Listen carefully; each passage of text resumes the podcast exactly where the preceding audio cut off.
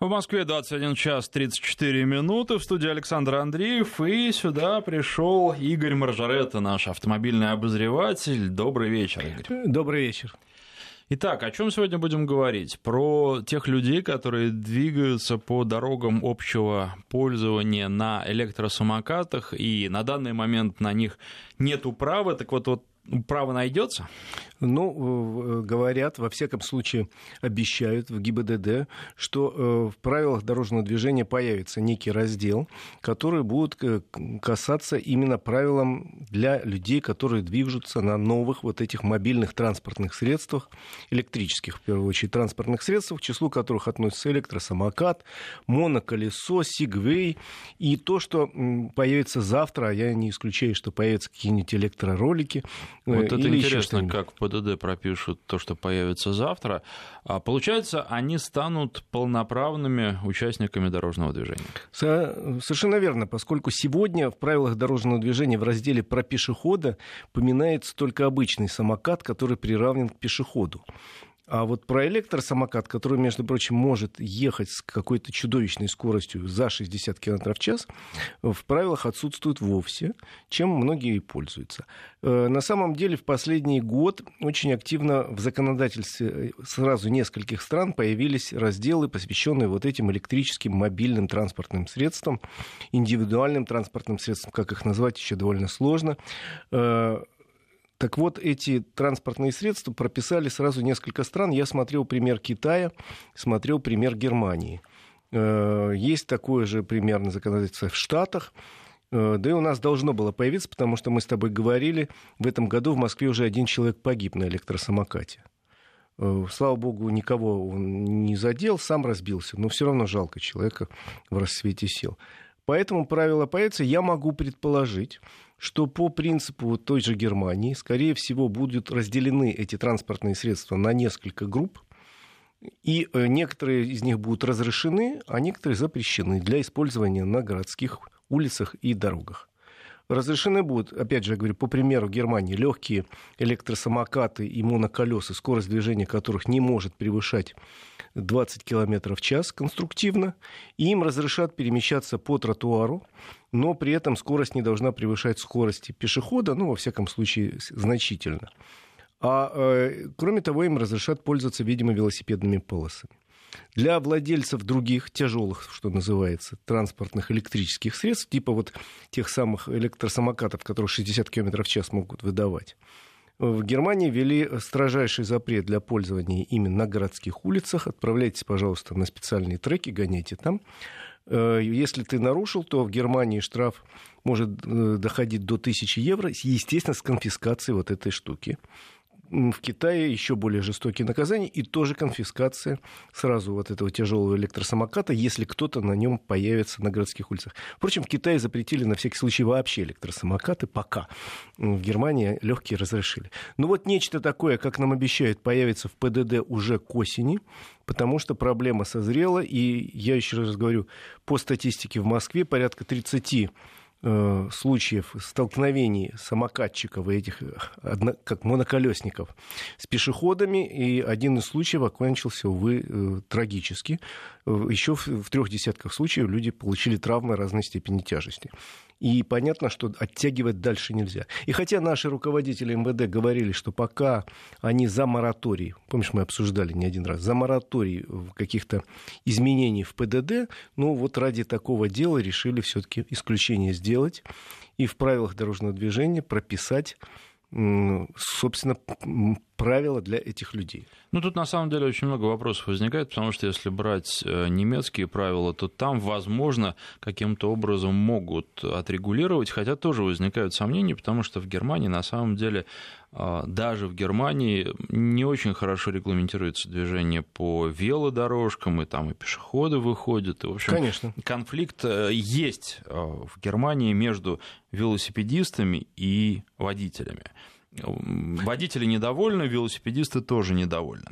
Но там, возможно, как-то скорость могут регулировать движение, я имею в виду по тротуарам вот этих новых транспортных средств. А, смогут ли у нас, очень сильно сомневаюсь. Ну, хотя бы попытаться прописать более-менее четко, что это такое и где можно двигаться. Ну, мы здесь же опять будем, если мы это пропишем, будем, как вот э, часто мы слышим, когда убьют, приходить. Вот когда действительно э, что-то случится, тогда да, наверное, будет возможность наказать э, человека на самокате, который сбил пешехода. Наверное. Наверное, такие случаи... Не более того, то есть превентивных каких-то мер приниматься не будет, и этот закон не будет способствовать, в общем, по большому счету, а, тому, чтобы подобных случаев становилось меньше? Не знаю. В принципе, как правило, у нас, когда принимает такой запретительный закон, обычно в течение некоторого времени э, ГАИ проводит несколько рейдов крупных, там отчитывается о результатах. Это касается не только там, пешеходов. Потом все возвращается на круги своя. Да, вот хорошо бы, если такие рейды были регулярными, я, например, после сегодняшней сумасшедшей истории видел, наверное, этот ролик в интернете, где некая девушка демонстрирует навыки вождения на дикой скорости автомобиля, а на коленях у нее ребенок играет при этом. Видел? Ну, это да. Я конкретно этого не видел. Мне кажется, что это уже было. Может быть, конечно, это. Ну, неважно. Я просто говорю, что, э, наверное, в этой ситуации надо чаще тем же самым гаишникам проводить рейды по перевозке детей. Ну, просто облавы. Потому что есть люди, которые соображают, ну, нормально покупают кресло, сажают детей, пристегивают. Но регулярно вижу на дорогах такой, знаешь, а, а-ля совок, причем автомобиль может быть хоть Мерседес, хоть УАЗ-2106, но это а-ля совок, я называю, когда родители сидят на передних сиденьях, а между передними сиденьями стоит ребенок, там, 4 лет, и радостно смотрит вот справа, слева, родители веселятся, так им хорошо, душевно ехать. Вдруг что-то происходит, какая-то экстренная ситуация на дороге, водитель тормозит, а ребенок вылетает вперед через лобовое стекло. Да, причем э, я видел статистику, причем не просто видел, а детально изучал.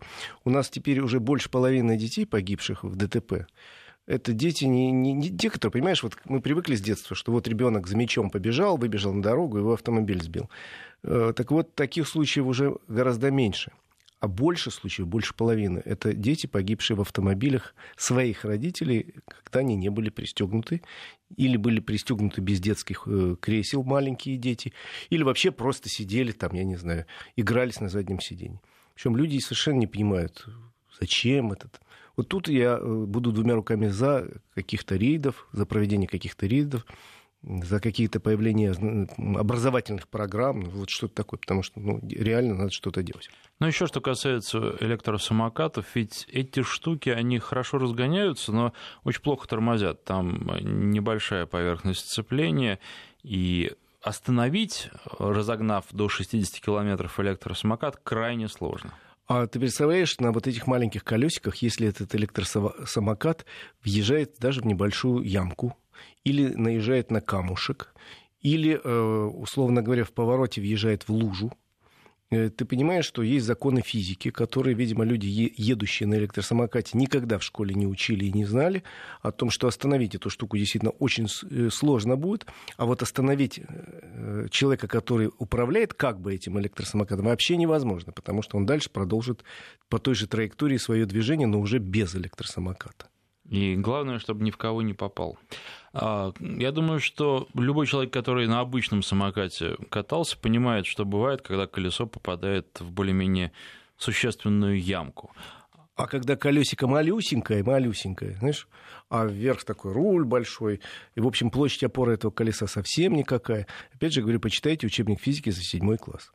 Много чего поймете прежде чем э, разгоняться на этой штуке до какой-то запредельной скорости. Но люди такие есть, я сам неоднократно видел. Кстати, пока не как водитель, а как пешеход. Может быть, внимание больше обращаешь, но пролетают на приличной скорости. Быстрее машин движется часто. Да, я видел уже несколько раз по Садовому кольцу людей, которые носятся на таких штуках. Э, о чем они при этом думают? Ну, видимо, ни о чем совсем.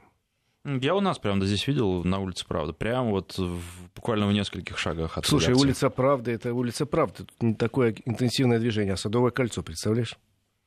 Так что э, хорошо, если такие правила появятся. Я, когда будет готов хоть какой-то проект, надо будет обязательно обсудить эту тему, э, потому что, ну, важная действительно. Хотя, как всегда, понимаешь, у нас закон появится к зиме, законопроект, когда, в общем, ну, этот транспорт может станет быть, не очень это актуальным. хорошо, потому что на самом деле весна тоже уже не за горами, и надо уже к следующему сезону готовиться. Хорошо, если мы подойдем к нему уже с новыми законами, все о нем будут знать об, об этом законе, и будем надеяться, что большинство будет его выполнять, а тех, кто не будет выполнять, э, полиция уже будет готова задержать и объяснить, что так делать не нужно. Ну и я, как всегда, двумя руками за то, чтобы в школьных курсах получили, получилось какой появился какой-то предмет, э, касающихся правил дорожного движения в игровой форме, но с первого класса и до последнего. И эта тема не прекращалась, потому что сейчас в школьной программе ну, совсем мало уделяют изучению правил дорожного движения. Сейчас сделаем небольшой перерыв, буквально на несколько секунд. После него продолжим. Вести ФМ. Ну и к другой теме уже перейдем. Что там с электронными ПТС? Будут, не будет их? Электронный ПТС уже активно достаточно выдают в России. Уже, по-моему, порядка 10 тысяч автомобилей поступили, э, собственно, на рынок, не имеющие привычной этой голубенькой бумажки, и все нормально в России. Во всяком случае, по этому поводу никаких сомнений нет. Но поскольку введение электронных ПТС это решение было не российское, а решение всех стран, которые входят в Евразийский экономический союз. И тут внезапно выяснилось, что целый ряд стран не готовы.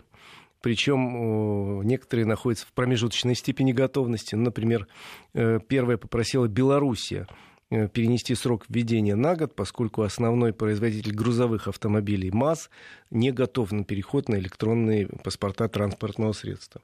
Хотя э, другие автозаводы э, заявили, что они вполне готовы. В Беларуси есть два автозавода, которые занимаются выпуском китайских автомобилей. Один производит машины Зоти, а второй Джили. Эти сказали, что мы готовы, но вот МАЗ просит перенести на год. Есть проблемы по введению электронного паспорта транспортного средства и э, в Киргизии, и в Казахстане. Но а, а что касается еще одного члена ЕС, это Армении, то они, насколько я понял, вообще по этой теме пока не занимались, хотя у них, собственно, автопроизводства нет. И через эту страну ввоз поддержанных машин в таможенный союз не осуществляется. Э, поэтому пока под вопросом. Наши специалисты говорят, да что вы, мы готовы. И люди уже вроде как психологически готовы к тому, что с 1 ноября уже при покупке автомобиля вам не будут вручать новый вот этот большой голубенький листочек. Ну, как будет, пока еще непонятно. Окончательное решение не принято, но в любом случае сразу могу сказать, если у вас уже есть автомобиль, к нему есть паспорт транспортного средства, Пусть он лежит у вас дома на полочке, в каком-то заветном месте. Никто вас не заставит на электронный ПТС переходить. Будете прекрасно пользоваться этим. Перепродажа, пожалуйста, оформляйте. Причем, если вы будете продавать автомобиль, теоретически можно попросить, чтобы вам сделали еще электронный паспорт транспортного средства. Но этот отбирать уже никто у вас не будет, вырывать не будет. Он ваш навеки вечный, пока при вас ваш автомобиль. То есть это большинство автомобилистов не касается, в принципе, тех, у которых есть уже машины.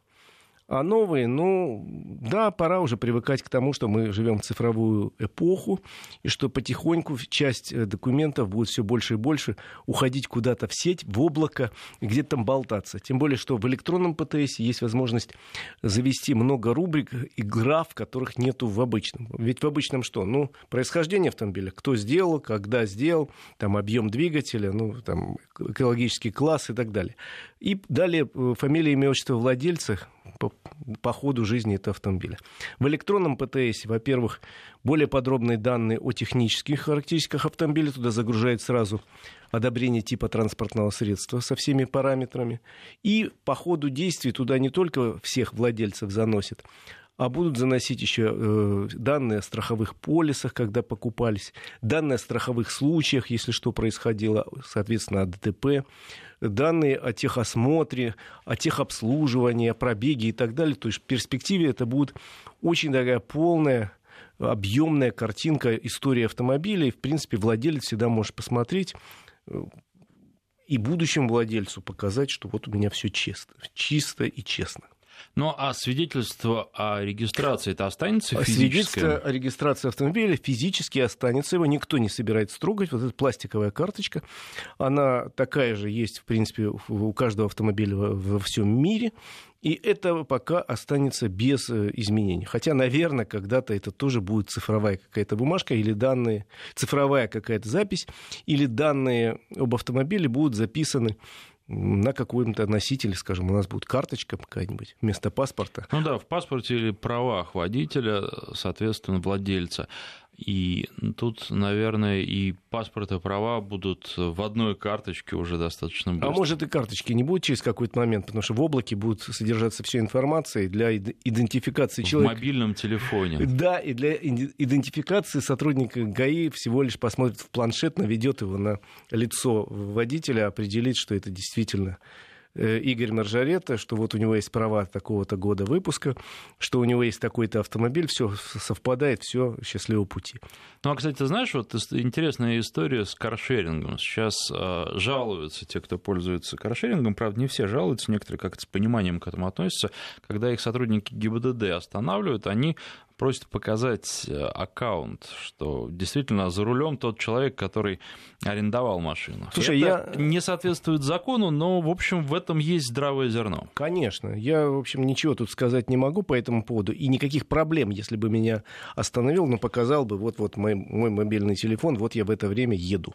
Э, я с пониманием отношусь к этой теме. Более того, те компании, которые предоставляют мне услуги каршеринга, я пользуюсь, как правило, двумя там тремя. И э, одна из них периодически спрашивает у меня э, селфи, который должен сделать перед выездом.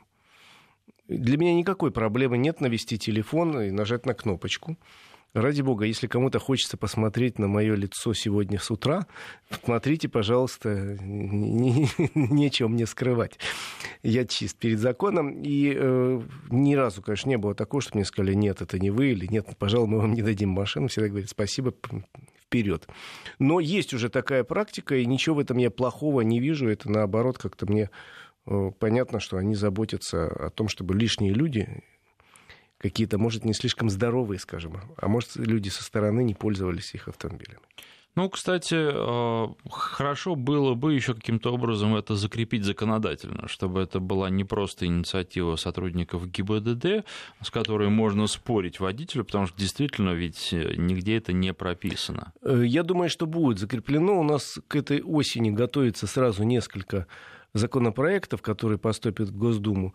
Э, один из них мне жутко нравится, кстати, я не знаю, ты в курсе?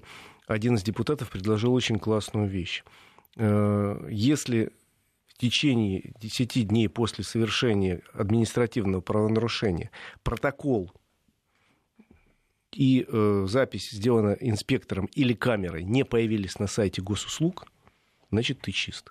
Тут э, есть э, большая достаточно проблема. Бывает, что запись-то появляется, а вот что касается фотографий, там нет фотографий. В любом случае, понимаешь, если меня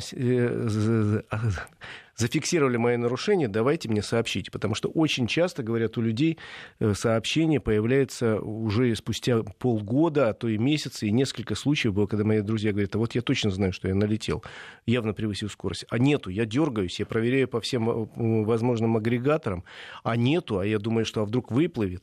Вот чтобы такого не было, вот этот законопроект мне нравится.